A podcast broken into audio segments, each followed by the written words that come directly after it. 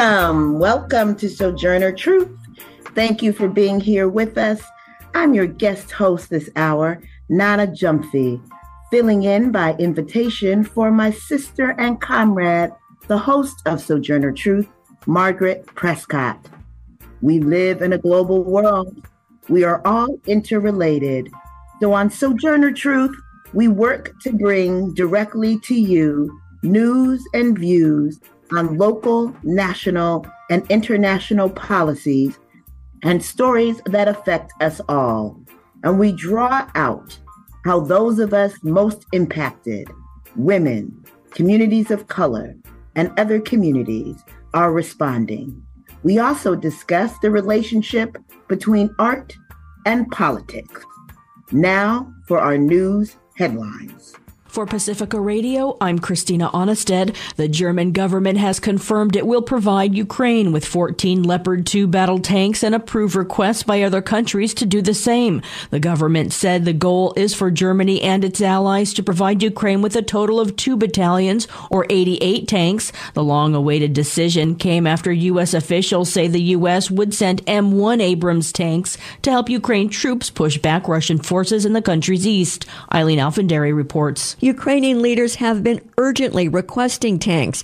Connecticut Democratic Senator Richard Blumenthal was part of a bipartisan delegation that recently went to Ukraine. The Leopard 2 tanks are important because they are there. They're in Europe, thousands of them.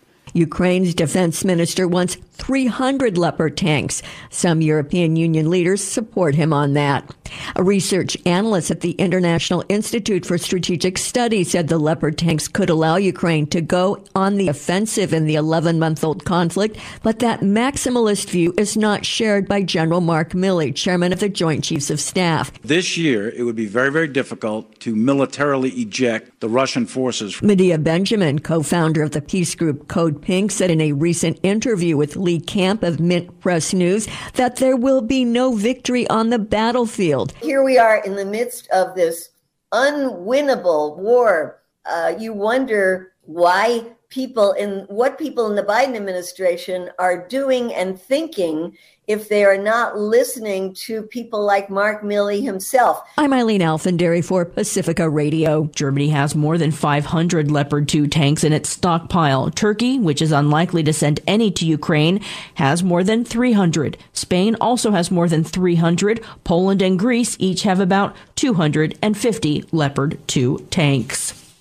The Bulletin of Atomic Scientists say the world is closer to Armageddon than it has ever been. The science-based advocacy group moved its famous doomsday clock to just 90 seconds before midnight Tuesday. That's 10 seconds closer to striking 12 than last year. Bulletin President Rachel Bronson said the war in Ukraine and Russia's thinly veiled threats to use nuclear weapons raised a terrible risk and urged negotiations to end the conflict. The U.S. government, its NATO allies, and Ukraine have multitude of channels for dialogue. We urge leaders to explore all of them to their fullest ability. With this in mind, we are releasing today's statement in English, Russian, and Ukrainian. It is the first time we have done this, and we hope it garners the attention it deserves in the capitals most affected. Scientists say other existential threats include nuclear weapon increases in China, uranium enrichment in Iran, missile tests in North Korea, bio threats such as pandemic or lab accidents, and worsening climate change. In the past few years, the group has changed from counting down the minutes to counting down the seconds to midnight. California's governor, the White House, and an array of other officials are renewing calls for gun reform legislation after a series of mass shootings across California. Saturday night, 11 people were shot dead at a dance hall in Monterey Park near Los Angeles. Monday night, four were injured, one killed at a shooting in Oakland, and later seven were killed, one critically injured in Half Moon Bay. Christopher Martinez reports. We have mourned lives lost in mass shootings after mass shootings. Karine Jean-Pierre, White House press secretary, says over the past two decades, more school-aged children have died from gun violence than police and active military combined. And she says we know what the policy solutions are. California Senator Dianne Feinstein and Connecticut Senators Richard Blumenthal and Chris Murphy, all Democrats, introduced a bill to ban assault weapons and high capacity magazines. The President and the First Lady are thinking of those killed and injured in these latest shootings across America, but more importantly, He's urging both chambers of Congress to act quickly and deliver this assault bans, uh, assault weapons ban to his desk and take additional action to keep American community schools, workplace, and homes safe. Since the start of the new year, there have been about 70 deaths in 39 mass shootings, according to the nonprofit Gun Violence Archive, and a staggering 1,200 gun violence deaths so far. I'm Christopher Martinez. California Governor Gavin Newsom visited Half Moon Bay in the wake of the mass shooting there one day after visiting survivors of the Monterey Park massacre. He said California has led the nation on gun violence policies like background checks and waiting periods for gun purchases, and it has lowered gun deaths. But California cannot do it alone and criticized Republican lawmakers who have opposed gun control measures, taking aim at Republican House Speaker Kevin McCarthy of California. We haven't heard one damn word from him. Not since Monterey Park. Not what happened here. Not one word. Not one expression of prayers, condolences. Nothing. And it surprised nobody. Where's he been on gun safety reform? Where's the Republican Party been on gun safety reform? They blocked it every step of the way. California Governor Gavin Newsom.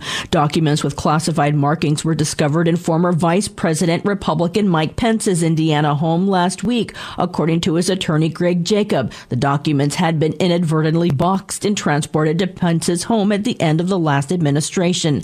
It complicates the Republican attack on President Joe Biden, whose attorney said they found a small number of classified documents at an office and his home. It appears both Biden and Pence notified authorities authorities as soon as the documents were found. In contrast, former Republican President Donald Trump rejected several requests to return classified documents to the National Archives. He had hundreds of pages of them. I'm Christina Aanestad reporting for Pacifica Radio. And that were the news headlines from Pacifica Radio. This is Nana Gyamfi, today's guest host of Sojourner Truth. We are going to be discussing today Cop City we're going to be discussing asylum seekers in New York City. We're going to be discussing the two year anniversary of the Biden Harris administration. But we first begin with the discussion of asylum seekers in New York City. And I'm so pleased to be joined by my friend and comrade, Carl Hamad Lipscomb. Carl Hamad Lipscomb is a veteran policy strategist, movement builder, a writer, and advocate for immigrant rights, criminal justice reform, and racial equity. He currently serves as the executive director of Envision Freedom Fund, an organization committed to dismantling and transforming the immigration and criminal legal systems in New York City. New York City Mayor Eric One Term Adams has made it clear from press conferences from New York City to Texas and back that he doesn't want any more asylum seekers coming to the city. The city has seen 36,000 asylum seekers arrive as of January 4th of this year, but keeping asylum seekers out of New York is not a real solution. Thank you so very much for joining me, Carl. Thank you so much for having me, Nana. So, what is poor one term Adams going to do? So, what is his suggestion for how we resolve this problem, quote unquote, of asylum seekers coming into New York City? Yeah, you know, his ideas have been very disappointing thus far. As you know, he was elected largely by Black New Yorkers. And as Black New Yorkers, we listen to him on the news and, you know, we agree with him and then he'll say something that's off and it's like, no, no, no, we can't do that. And so in this instance, he's relying almost solely on the federal government and the state government, and he's looking for them to bail us out, which is right. They should definitely be offering more funding for resources for asylum seekers and for immigrants overall, for all immigrants. But he's also ignoring New York's burden. Our social infrastructure um, has been failing for way too long. It affects both the asylum seekers, but also the Black New Yorkers that have lived in New York for a while. And we all live side by side. And so everyone is struggling when there isn't access to housing, when there isn't access to jobs. And so thus far, his response has been disappointing in that it's just sort of let's wait and see. Let's wait and see if Biden moves or if Hochul moves, while also housing recent migrants in places that are just incredibly inconvenience that aren't necessarily culturally competent, setting up tent cities on what's really a remote beach. There's, it's 45 minutes away from the nearest subway station. And he's done that, you know, three times already. And the city not being as responsive as it could be. There have been some recent articles that have talked specifically about what is happening with Black asylum seekers. Um, as usual, often Black migrants are invisibilized in these conversations. But we've had the plights and the challenges that Black migrants are facing be surfaced. What mm-hmm. are those challenges? How is it different um, than what is happening with other migrants, um, other asylum seekers that have come into not just New York City, but cities all over this country? Yeah, and you know, I know we're not necessarily talking about what's happening at the border here, but Black migrants approach the border along with all other migrants seeking to enter the US because they have family here, because they're escaping violence and poverty that's often caused by the US. But what they're met with at the border is racism, it's xenophobia, not at the hands of ICE, definitely, but also at the hands of a lot of organizations that work at the border. And so the organizations that help facilitate individuals getting on buses to go to New York and to go elsewhere aren't necessarily providing those services for Black immigrants. And so Black immigrants being turned away are getting to other parts of the country via airplane and via other means. Um, they're being paroled into the US, but they're not being bussed from Texas or Florida. And so they're still they're arriving um, in heavy numbers, um, especially here in New York. And Black immigrants, um, you know, the this um, the city services have been set up specifically for individuals arriving by bus.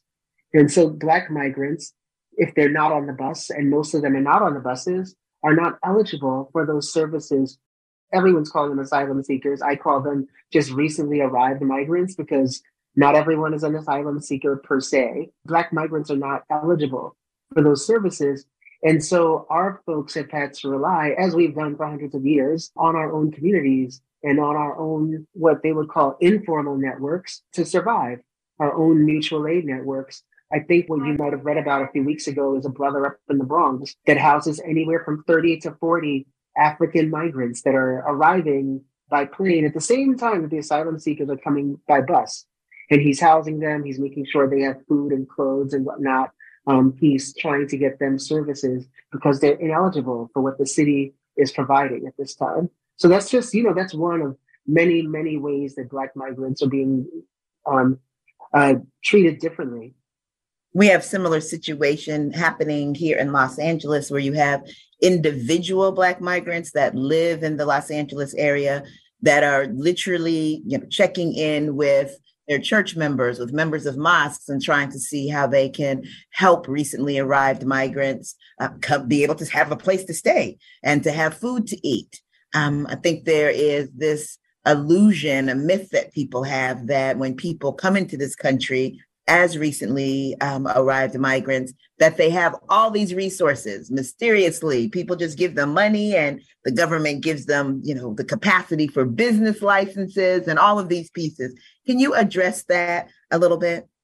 Yeah and i mean i think that to a certain extent and you know some of your listeners might disagree with me i partially blame our own immigrant rights movement for that because for many years we touted this good versus bad immigrant narrative.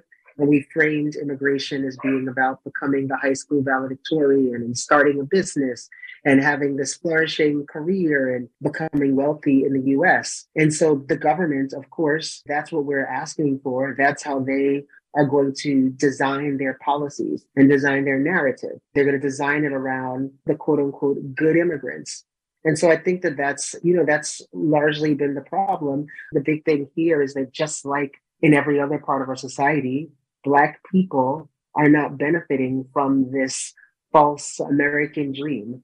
Black immigrants aren't the ones that are benefiting from the business loans and Black immigrants aren't the ones that are living behind the white picket fences. This narrative hurts Black migrants, but even more importantly, the policies that are designed in response to this narrative have really hurt Black migrants.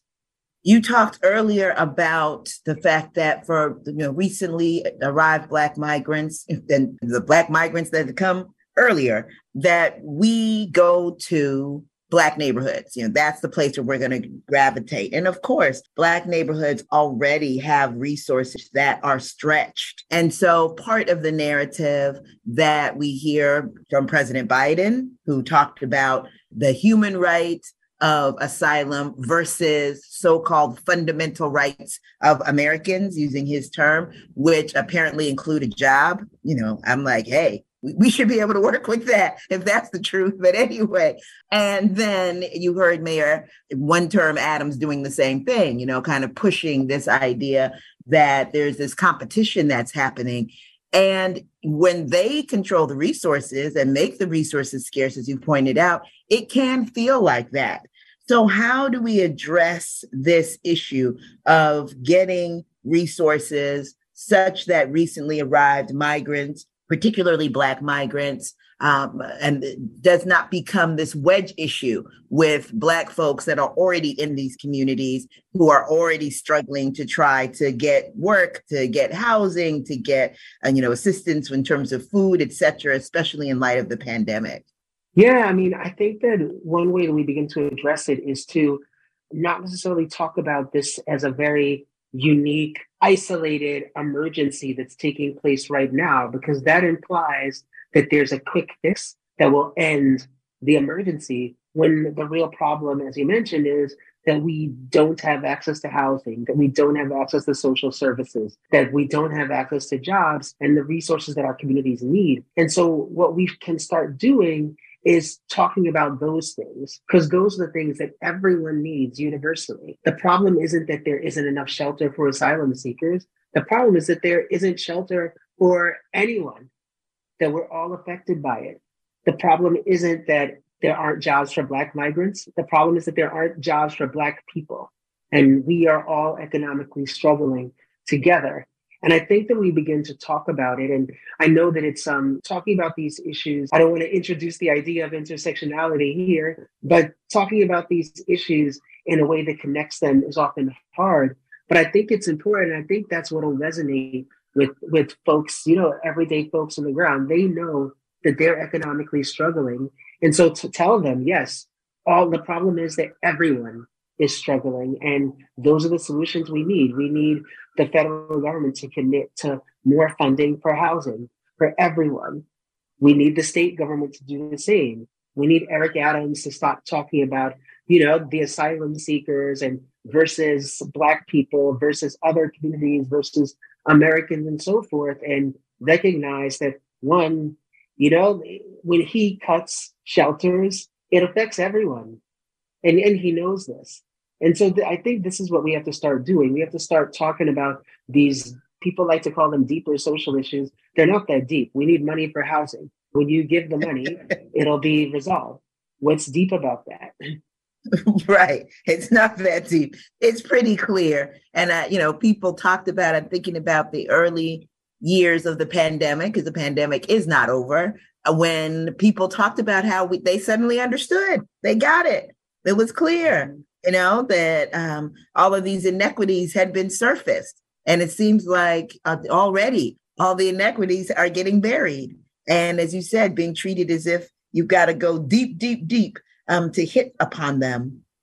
I know last week you participated in a press conference with the New York City Public Advocate um, Jumaane Williams and other movement organizations, including BAJI and the Gambian Youth Organization, to lift up concerns about Mayor Adams' position. What message do you hope people heard? I know you've talked, uh, you know, about some of it, but what message you hope people heard and got from your words, um, the words of your comrades and partners, uh, and of the public advocate? Yeah, I think I hope they got the message that talking about a site like an asylum seeker um, you know, a, a, migrant crisis specifically in New York um, and as an emergency is really a distraction from the fact that there are plans to cut funding for vital social services um, that are used by Black Americans, by immigrants, by everyone in New York. And it's easy to say that, oh, well, you know, there isn't enough. It's, it's easy to make it sound as though we don't have enough resources because of these quote unquote new people coming to the city. But the truth is, we don't have the resources because because you're not giving them to us. You're not allocating the funding. And so I hope that what people got was that recently arrived migrants, asylum seekers are not the blame. They're not to be scapegoated for the lack of resources. It's our policymakers and our mayor's office.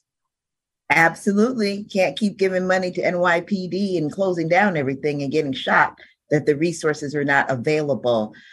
Mm-hmm. How do people connect with you and the work of Envision Freedom Fund if they want to learn more? Sure, there are a few ways. You can definitely visit our website, envisionfreedom.org. Uh, we have a podcast that you can find on multiple platforms. Um, it's called Dismantling Injustice, and it's on Spotify, Apple, and so forth. Um, and you can just follow us on Twitter. Just search Envision Freedom Fund, and we will pop up. Thank you so very much, Carl. I really appreciate you. Have a wonderful rest of your day. You too, Nana. We'll be back after this station break with our next segment with Kamau Franklin talking about Cop City and what is happening in Atlanta. See you on the other side.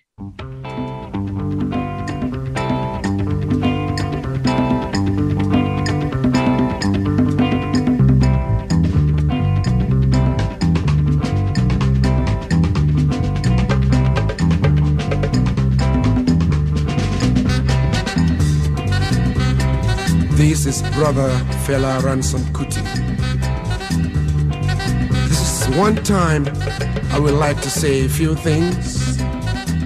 Men are born, kings are made, treaties are signed, wars are fought. Every country has its own problems. So has Nigeria, so has Africa. Let us bind our wounds and live together in peace. Nigeria, one nation, indivisible. Long live Nigeria. Viva Africa. Viva Africa. Viva Africa. We are back. This is Nana Gyamfi guest hosting for Margaret Prescott on Sojourner Truth. On Wednesday, January 18th, Atlanta police shot and killed Atlanta forest defender and activist Manuel Tortuguita Terán. Atlanta police, including a SWAT team, were violently evicting protesters who had occupied a wooded area outside a proposed $90 million training facility known as Cop City inside Weelaunee Forest, a public forest in Georgia pleased to be joined by Kamau Franklin to talk more about this terrible, terrible tragedy. Kamau Franklin is the founder of Community Movement Builders, a grassroots organization dedicated to creating sustainable Black communities through organizing and cooperative development. Kamau has been a dedicated community organizer for over 30 years, first in New York City and now based in the South. He is also an attorney and has worked on various issues, including youth organizing, police violence, community cop watch programs, freedom school programs for youth, electoral and policy campaigns, and alternatives to incarceration programs. Greetings, Kamau. Thank you so very much for joining us. Thanks so much for having me. I really appreciate it. So, I gave the briefest of descriptions because I'm trying to make sure we hear more from you than we hear from me. Can you share with our listeners what is Cop City and what was this protest that was happening in the woods? Cop City is a proposal from the Atlanta Police Foundation, the Atlanta city government itself, obviously the Atlanta police, to create a militarized training facility and or base right next to and or in the middle of a working class black community a community that's over 70% black in southeast atlanta at this militarized training center there will be over a dozen firing ranges or shooting ranges there will be places to detonate explosives there's going to be a landing strip for Black Hawk helicopter pad. There's going to be trainings on crowd control with two mock cities. There's going to be bars, restaurants, and the list goes on and on. They're going to be training police from around the country at this site. And they also have an ongoing training program with the Israeli Police Department or Israeli police who are going to frequently come here and they're going to exchange information to use the same type of tactics that they use here in the black community on Palestinians and vice versa. So this monstrosity came after the 2020 uprisings all across the country, after the murder of George Floyd, Breonna Taylor here in Atlanta, Rayshard Brooks, where at the time the dialogue and discussion was around defunding the police, abolishing the police, finding alternatives to public safety as opposed to listening to that outcry, the police and the police agencies around it and fans of the police, and this is their words, not ours, decided to lift the morale of the police by proposing this cop city when again no one has asked for it. It's funded 90 million dollars funded by 60 million of it private corporations 30 million dollars of it in the city. And then lastly i'll say this cop city idea is being done in the middle of a working class black community in you know the Weelaunee forest which is a forest that is right next to that community which was promised to that community to be a place for parks walking trails continued ecological use. And so during a time of climate change they plan to cut down over 100 acres of that forest to make way for this cop city facility I mean, as you point out, Kamau, really, it's an abomination given all of the work that the people have done pushing back against the increase of policing, but also given all the lies that Atlanta been telling about what it's doing. I mean, I think about ACDC and how it's supposed to be shut down and converted into a community space, how Atlanta's walking back from that. Now we hear about what's happening with Cop City. And so clearly people have been responding to it all. Um, there was the occupation of the forest that Tortuguita was a part of, a queer, gender non binary, Afro Venezuelan migrant. And I want to make sure to point all of that out because I think it's important as we talk about the kind of unity, not just of causes, but also of folks that have been pushing against this cop city and as his mother points out, killed in cold blood. Of course, the police have their own version that we won't even waste our time talking about. What is our understanding from community about what happened there? Yeah. So two quick things that you'd ask me who are the forest defenders. And so I'll do that and then quickly go over what happened to Tortuguita. So the forest defenders, so out of the organizing that came to fight back against Cop City, part of that organizing um, has been to have people basically take up residence and involve themselves in civil disobedience, direct action tactics to stop the forest from taking place. We should mention that before this resolution was passed, surveys had been done where over 70% of Atlant- Atlantans were opposed to development and creation of Cop City. In fact, on the night of the actual vote by the city council, well over 70% of the people who called in said they were opposed to it. Over 90% of the residents who live in the surrounding communities have also said that they are opposed to the building of Cop City. So this is something that doesn't have the consent of the residents and the electorate in Atlanta. This is something that's purely being pushed through by the police and the city officials, and we should mention the black city officials who are leading the way and pushing this through. So the forest defenders took up space after the vote from city council to have this resolution passed to do exactly what we said civil disobedience and direct action. The police and their agencies have stepped up their tactics in trying to remove these forest defenders. As folks know, in December, the first set of the forest defenders were charged with domestic terrorism all of the forest defenders arrested at that time and arrested since that were engaged in doing nothing but sitting in trees, sitting in campsites. They were engaged in no other activities but those activities. And after the first forced offenders were arrested for domestic terrorism, the police continued to step up their raids. And obviously, they're stepping up their raids because they keep thinking this movement is going to die. And as opposed to dying, this movement continues to grow. And so last week during this time period, I think last week, yesterday, the police conducted another raid.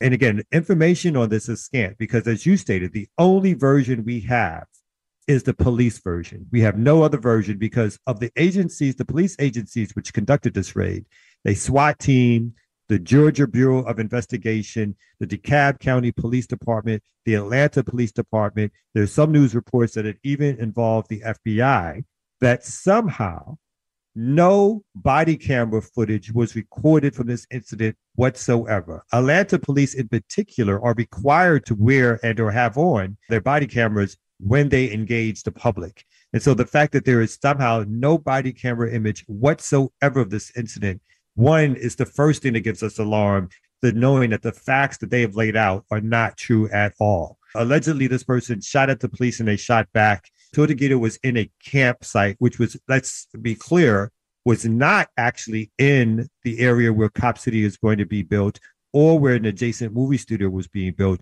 He was actually still in an area that is very much a public park area apparently surrounded by these these uh, throngs of police. And their version of it is that in a canvas tent, he would fire one single bullet at them, and then they returned fire to kill him. Community members who have reported back to us have stated they heard many shots at one time, not one shot and then a short break and then an exchange of fire of some kind, but they heard a plethora of shots all at once the fact that they said that they could not find this gun for a few days also gives us cause for concern. We don't know how many times this young person was hit.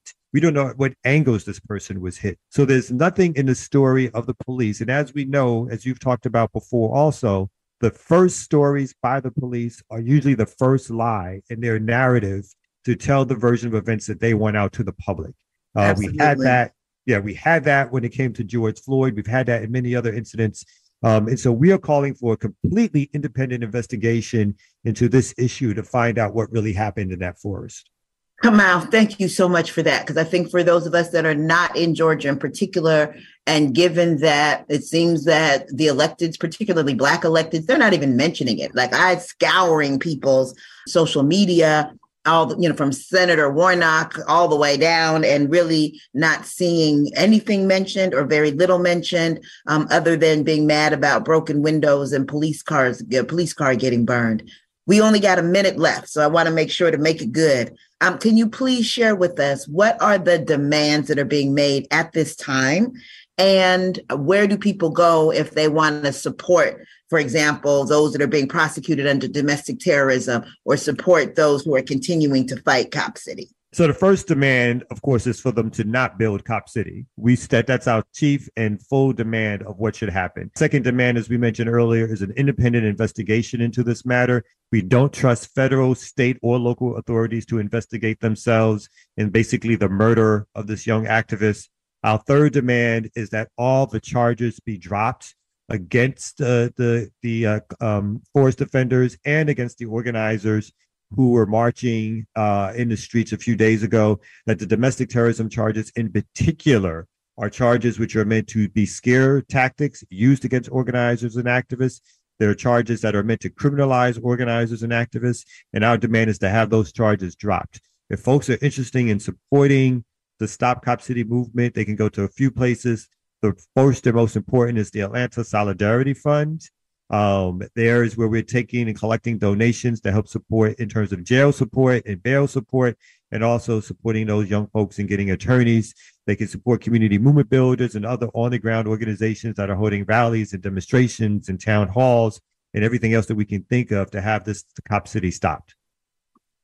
Thank you so very much. Really appreciate you. We got to bring you back to you know keep us abreast. We can't uh, be far away. You know what i mean? We got to be on this. So really appreciate you. Thank you Kamau Franklin. Have a wonderful rest of your day.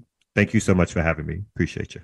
If you've missed any part of this hour from this morning all the way up to 90 days after that just go to kpfk.org, scroll down to archives, and click on Sojourner Truth. You'll be able to listen to our show in its entirety. If you're on Facebook, you can look for Sojourner Truth and give us a like. We're also on SoundCloud.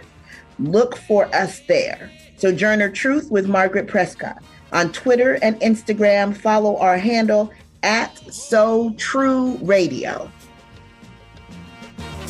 We are so pleased now to be joined by two folks that are on the front lines fighting for our people on the national and, dare I say, on the global level. Very, very pleased to be joined by Dr. Amara Enyia and Montague Simmons. The Biden administration is approaching its halfway mark this month. In our final segment of this show, we are joined by my two comrades who are going to share their insight regarding a review of the Biden administration in relation to Black America. Dr. Amara Enyia is the manager of policy and research for the Movement for Black Lives, and Montague Simmons is the director of strategic partnerships at the Movement for Black Lives. Thanks to both of you for coming on the show. Hey, good morning, Nana. Good morning. Thank you so much. So, you know, I, I talk a lot about how Black folks put this administration into power. South Carolina was critical. Before South Carolina, Biden was dead in the water. Um, mm-hmm. South Carolina is where he's able to make his push, and then they made everyone go, you know, step back. Black folks risk COVID, attacks by white supremacists, mm-hmm. really push the issue. You know, I don't even know, 90% of us or something voting um, for the Democrats. Uh, we were described by Biden himself as those who brung him to the dance. I'm using his terms. Um, two years in, looking at the issues that were most critical to Black people voting rights, uh, freedom from racial violence. Mm. List goes on and on. Where is the Biden administration? What what can we say um, about where we are two years in to this administration's term? Mm. Um, Amara, are you okay if I start and then hand over? Yeah, sure. Go ahead. Okay. Um, good morning. Yeah, again, Montague Simmons. I lead strategic partnerships for the Movement for Black Lives. Um, yeah, I mean, to your point, like what, what you named earlier, and specifically for your audience, uh, we got to remember when we're talking about Black folks that we're not talking about a monolithic uh, conversation about who we are. There was a lot of segments of the Black community who really were excited about Joe Biden, uh, both as Obama, Obama's VP, as Uncle Joe, working class hero, uh, he was going to fight back the darkness that was represented by Trump. But for us in movement and a lot of folks across the Black movement, uh, we actually said, wait a minute, 94 Crime Bill, Joe? Clarence Thomas Champion, Joe? Um, I mean, it ain't so. yeah, I mean, but there's always been a contradiction around who he is and specifically how he showed up or did not show up for us. Um, but movement, as you named, literally got in formation and despite him like not being our candidate, we educated, activated, mobilized people to the streets. We faced off uh, violence literally looming in our voting places, in our communities, and continue to stand up and show up. And like I'll say, most salient for me in terms of like this specific moment coming out of 2022, the year with a record high number of police killings also showed a record high number of police funding. um, and mm-hmm. yeah, and mm-hmm. in terms of like all the issues he was fighting around, uh, democracy and voting literally got pushed to the bottom of the list. Um, and that is not to name that the threat has been abated, but it's also just naming the real contradiction in terms of who this person is and who he always has been. Uh, and for our community to look at this with very clear eyes around like who is normally being sacrificed, whose issues are literally being sublimated um, in order for him to be able to walk out a success. Um, I, will stop there and hand it to Mara. Montague, I think you hit the nail on the head, especially with regard to our need uh, to be to have clear eyes and uh, to really understand what it is that we're facing, what it is that we're up against. Uh, many of the dynamics in the last election uh, centered on the need to remove uh, President Trump and that Biden was the only alternative, uh, which is always a dangerous, um, it's always a dangerous framing of the situation because what it meant is, yes, he was certainly not the, you know, the, he didn't come out of movement. He certainly didn't come out of, you know, our, our organizing efforts until and except for the work to really get out the vote because of what the alternative presented. But as Montega said, he's always been pretty clear about who he was. I mean, there was this notion that not much will really change. He wasn't coming in to be radically different. He was coming in at a time when the, the bar was so low as to be pretty much everyone except the alternative. And that's just not, um, it's, it's not a strategy that is going to lead to the kinds of change, fundamental changes that we know have to happen. And so what that's meant for us over the last couple of years is we've had to be, we've had to really keep the pressure on. Uh, as Montega said, looking at the amount of police funding over the last couple of years, looking at how uh, policing, even now in election cycles, whether in the midterms and now there are a lot of municipals happening, this issue of you know police being the solution to public safety is constantly being pushed. Um, we've seen legislation even at the at the federal level that didn't truly reflect what we knew need to happen in terms of transformative change, but this notion of well, you know, this is what we can get, right? This is the best we can do, or we have to understand what's happening in the Senate and what's happening in the House. Um, and so that is very disappointing. And, and it really is actually a challenge because when it comes time for elections again, galvanizing people around this sort of milk toast agenda is incredibly hard. And that's when it always comes down to Black folks going out, doing the organizing to get out the vote. But there has to be something to to rally people around and to galvanize them. And incrementalism and milk toast this is the best we can get or things will fundamentally stay the same is just not an effective mechanism to galvanizing people to come out uh, during the election and even after the election we're not going to galvanize around Juneteenth. We got Juneteenth, y'all. Okay. Um, let us, you know, wanting to think um, and to talk about what I see as this real reliance when you're talking, um, Amara, about you know relying on organizations, relying on movement, and I see that as what this administration has done. It has literally taken the responsibilities of government in mm-hmm. pressing these issues and pass those responsibilities on to our organizations. You want voting rights? Okay, Black organizations that are working on voting rights, you do the push for it. We're not going to send the DOJ to sue the, you know, snot out of all of these different um, states and municipalities. We're going to make you do that. You want my immigration rights for Black people? No problem. We're going to have you organizations go ahead and do that. We'll fight you every step of the way, but you go for that um, reproductive rights. Where's SisterSong and these other, you know, organizations, the Black Women for Wellness in Los Angeles? We're gonna make you jump in and do it, but we're not gonna take responsibility. How do we build power in that um, space, Montega? How do we uh, when we're really being used on the one hand, and on the other hand, this is work we've been doing before they came along, and this is work we're going to do until we win. How do we balance that or or maneuver in that scenario? I think you're right to name it for what it is. It's a failure not only of government but a failure of leadership. Um, when they're literally not taking responsibility for what they can do in terms of wielding power. Uh, from our end we've always actually hope put our hope not in power in their offices but empower the people. Uh, organizing and our people are literally our only salvation.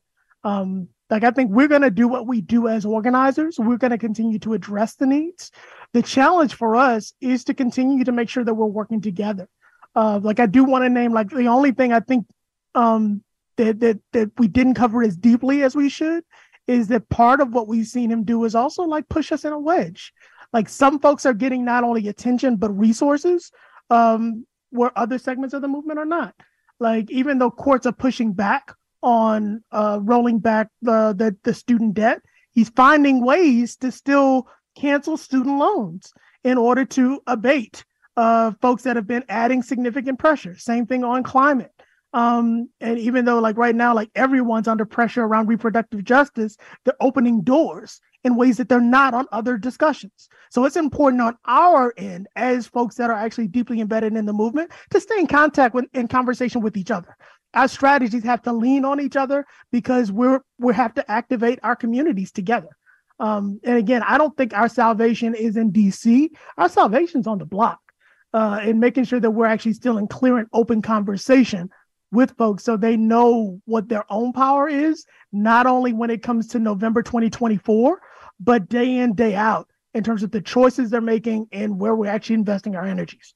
Yeah, absolutely. And thinking about the ways in which people working together are keeping these fires lit in spite of all of the pushback, particularly as we talk about issues relating to policing, um, relating to abolition. Amara, you you raised this as um, something that is clearly back, you know, on the block. I think they just had a press, co- not a press conference, but a press piece with um, Mayor uh, Eric One Term Adams. Got to keep that nickname in there and make it so. Um, Mayor Bass uh, here in Los Angeles, and I believe it might it was either Lightfoot or another black mayor um, and one of their theme songs they all share, they may have had differences, but one of their theme songs for sure was we don't want to hear no more about defund the police and policing is the way and public safety is the way. And I think some people are feeling a little defeated about that. Orgs in the movement for Black Lives ecosystem are still pushing. Share some um, hope with, for us, please, Amara, on what people are doing to continue pushing on that issue. Yeah, I mean, there's definitely a lot of work happening, and and I think the other mayor was uh, Sylvester Turner from Houston. Uh, yes, Lori, yes. Lori, hopefully one term Lightfoot certainly uh, wasn't in that group, but you know we we are doing our best uh, over in this neck of the woods to to make sure that it is one term. Um, what you're seeing is in a lot of the largest cities, which do happen to be led by Black people, you've seen that increase in investment in policing. I know in Chicago, we raised, we increased the budget for policing. It's now about $2 billion uh, a year. Um, while failing to address the issues that actually impact uh, public safety, the kinds of investments in our communities. And so the conversations that are being had and the work that organizations are doing on ground is talking to people in our neighborhoods about what safety actually means and what we are entitled to, which is not just police and police infrastructure, which seems to be the only investments that our communities receive, but it is actually housing. It is in uh, in our ability to open up our own businesses. It's in financial investment in our neighborhoods. It's investing in our schools. And when you have those conversations with the people who live in the neighborhood, you begin to unpack what they mean when they want safety. And it's it never boils down to just police. Uh, so our organizations um, throughout the country are doing that work. They're having those conversations. There are a number of initiatives around uh, looking into city budgets and really looking under the hood to understand how the money is actually being allocated. And there's been a lot of great work that's happening exposing how resources that should be going into, into our communities are not going into our communities and pushes campaigns around reallocating funding. There have also been an ongoing many organizations across the country that have looked into the federal dollars that came through ARPA, um, uh, the ARPA funds which in some instances initially a lot of mayors were just using those federal dollars that was supposed to help people during covid and putting them into policing well there are many organizations that have exposed the process that have demanded transparency and that are putting input into how those federal dollars are allocated in their neighborhood. So, the, in spite of the challenges, this kind of work is forcing governments, particularly at the local level, municipal level, to be transparent, and it is forcing conversations around reallocation that actually reflect what our communities say when they say safety or when they they're looking at investment and what it takes to build strong uh, safe communities and so thinking about the work that's happening in our communities, but also um, the conversation about cross movement work um, that also seems to be coming up a lot. What are some of the strategies or thinkings that we have as we look forward over the next couple of years in terms of what that cross movement strategic partnerships what they need to look like? Yeah. The way i'm thinking about it especially for 2023 and 24 like a lot of our work as you named is not just electoral but based on what amara just set out like a lot of it needs to be deep rooted conversations in our community um, meaning not just the door to door organizing, but deep popular education conversations. Like people are afraid. We, we can't deny that. People are not only afraid, people are hungry, people are displaced because of shrinking housing stock. Uh, people are afraid because of the increased cost of food. And there are roots. We can actually talk people through how we got to this moment and make it clear before the, before the elections literally take over our airwaves uh, where and how these crises develop. And I think the challenge for us has always been to make sure that conversations around our own demand don't get supplemented for other things. Um, part that's part of the importance of making sure that we're working in cross movement spaces so that we're actually building deep value alignment. Like it's important for us to live in communities that that do have climate justice, that do have economic justice, and have uh, not only living wages but the ability for folks to be able to thrive. And that means access to not only healthcare but reproductive justice. Um, those things are connected. And if we're bringing and talking about like what it is to live a full uh, life, a whole life, and bring our whole self to these spaces, we have to build and hold these conversations with folks so they recognize it and they know what we're talking about um, and not just in movement terms. Often, I think we do get caught using our own terminology, um, but a lot of our investments will have to go to the ground to make sure we're actually talking to people in the language that they understand. They have remedies, they understand it, they see it day to day. Uh, we just have to make space to be in conversation with them. Absolutely. You know, we talk at BAJI, it's like, can you explain this to your grandmother in your native tongue? If you can't translate white supremacist, heteropatriarchal, capitalist into your native tongue directly. You got to figure it out because exactly this is what we've got to do. In our last minute, um, before I ask you to let folks know how they can get down with M4BL, really wanted to have a little piece on this global level, right? An international pressure, because that's also always been a part of Black liberation movements all over the world bringing it to the global stage. And so, what impact, you know, does that seem like something that we need to be doing over the next couple of years, Amara? And what impact might that have? We absolutely need to be doing it a lot more um, over the next couple of years. And frankly, a lot of the organizing is happening and a lot of the awareness raising is happening. There are parallel movements and parallel work that's happening, whether on the continent in Africa and Central and South America and the Caribbean, where people are coming together because they're recognizing the patterns of uh, this these pathological systems that have caused harm. They're recognizing the similarities, and they're also recognizing um, shared power, shared resources, and shared agendas. So what's that? What that's causing is global um, strategic collaborations that are happening, particularly with people of African descent, uh, with Africans and people of African descent around the world. And so we have to tap into that and we have to continue to build on that because none of us is operating in an island and the systems of, of oppression are global. They're not just local. Thank you so very much. I'm sorry I got to cut off before they hurt me. But again, thank you. Thank you so much, Amara. Thank you. Thank you so much, Montega. Thank you for coming on, sharing your brilliance with us. Have a wonderful rest of your day. Thank you. Thank you so much. We are out of time. I'd like to thank our guests, the Sojourner Truth team, including my dear sister Margaret Prescott, our board operator for today, Gary Baca, and assistant producer Alicia Vargas. If you'd like a copy of today's show, you can contact the Pacifica Radio Archives at 1 800 735 0230 or go online pacificaradioarchives.org. Sojourner Truth will be back on the air tomorrow. Stay tuned for KPFK's Morning Mix. This is your guest host, Nana Gyamfi.